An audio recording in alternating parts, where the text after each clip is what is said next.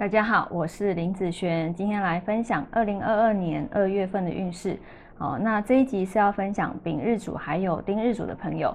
那我们二月份啊，是从二月四号到三月四号，不是从二月一号开始哦。等一下我会依照财运、感情、工作、健康的顺序分享下去哈。好，第一个我们先来分享财运的部分哦。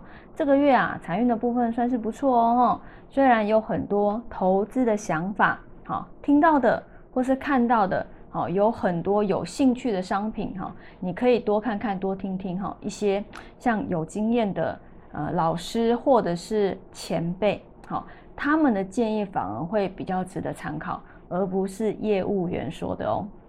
那在感情运方面来说呢，哈，女生来说这个月感情哈算是不错哦，哈，单身的朋友哈可以参加一些饭局哦。有机会遇到一些心仪的对象，那初次见面的人呢，哈，你可以多傻笑，不是傻笑哈，是可以多微笑，好多热情的跟大家打招呼，好让别人留下一些好印象。那在男生方面来说呢，哈，那这个月的感情运啊，算是平平的一个现象哦。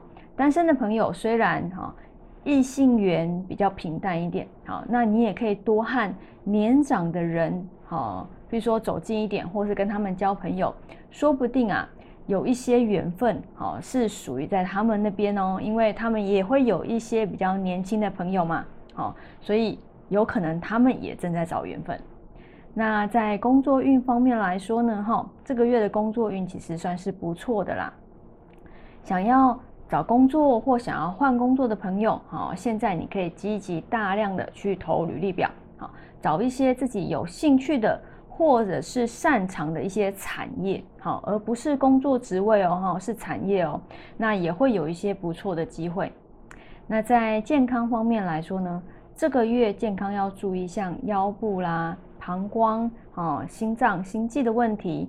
那你可以多吃一些像蛤蟆、好淡水鱼，然后呃青菜，然后这些都会有帮助哦。那你也可以多去打坐、健身，还有泡温泉，不仅可以让心情变好，还有增加性欲的功效哦。好，那以上丙日主和丁日主就分享到这边，我们下个月见，拜拜。